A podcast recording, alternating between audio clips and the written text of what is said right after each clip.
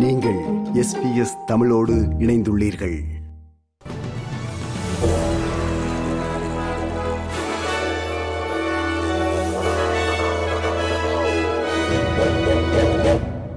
இன்று டிசம்பர் மாதம் நான்காம் திகதி திங்கட்கிழமை. செய்திகள் வாசிப்பவர் ரேணுகா துரைசிங்கம். பயங்கரவாத குற்றச் செயல்களுடன் தொடர்புடையவர்கள் மீது விதிக்கப்படும் கடும் கட்டுப்பாடுகளை ஒத்த கட்டுப்பாடுகளை காலவரையறையற்ற குடிவரவு தடுப்பு காவலிலிருந்து விடுதலை செய்யப்பட்டவர்கள் மீதும் விதிப்பதற்கு ஆஸ்திரேலிய அரசு திட்டமிட்டுள்ளது. எதிர்க்கட்சியுடன் இணைந்து இதற்கான இறுதிக்கட்ட முனைப்புகளில் அரசு ஈடுபட்டுள்ளது.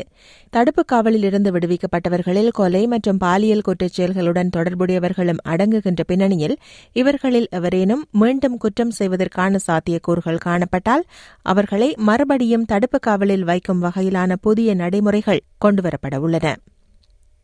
கிறிஸ்துமஸ் பண்டிகை நெருங்கி வரும் நிலையில் கடின உழைப்பாளிகளான ஆஸ்திரேலியர்களிடமிருந்து அநியாயமாக ஆதாயம் பெற முயற்சிக்க வேண்டாம் என விவசாயத்துறை அமைச்சர் மறைவாட் பல்பொருள் அங்காடிகளுக்கு கடும் எச்சரிக்கை விடுத்துள்ளார்.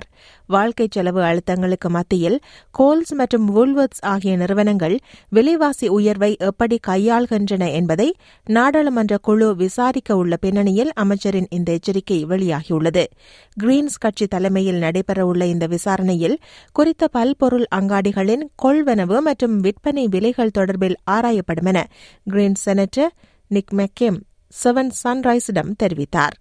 Oh, we're really looking forward to this. It's it's impossible to arrive at the supermarket checkout these days and not be just aghast at you know how many dollars worth of uh, food and groceries you've got in your shop, in your in your shopping trolley, and at the same time, Coles and Woolies are raking in billions of dollars in profits. So we want to have a look at a whole range of things, but in particular, we want to have a look at how much Coles and Woolies are paying for the things they sell in their supermarkets, and actually how much they are marking them up, because the very very strong argument that they are engaged in price gouging in the middle of a cost of living crisis.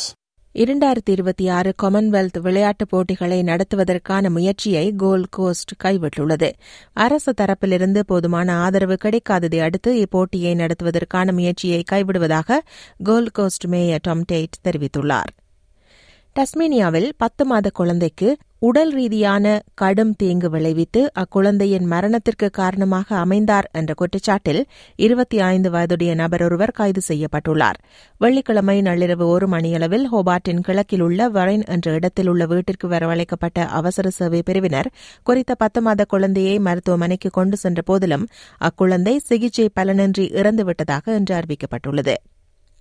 இஸ்ரேலிய ராணுவம் காசாவில் மீண்டும் தாக்குதல்களை தொடங்கியிருப்பதால் பொதுமக்கள் அங்குள்ள பல பகுதிகளிலிருந்து வெளியேறுமாறு கேட்டுக் கொள்ளப்பட்டுள்ளனர் ஆகாய தாக்குதல்கள் இதுவரை இல்லாத அளவுக்கு கடுமையாக இருப்பதாக கூறப்படுகிறது. இஸ்ரேல் தற்போது தென் வட்டாரங்களில் அதன் கவனத்தை திருப்பியுள்ளமை குறிப்பிடத்தக்கது. எஸ்பிஎஸ் தமிழ் ஒலிபரப்பு வழங்கிய செய்தி இத்துடன் நிறைவு பெறுகின்றது.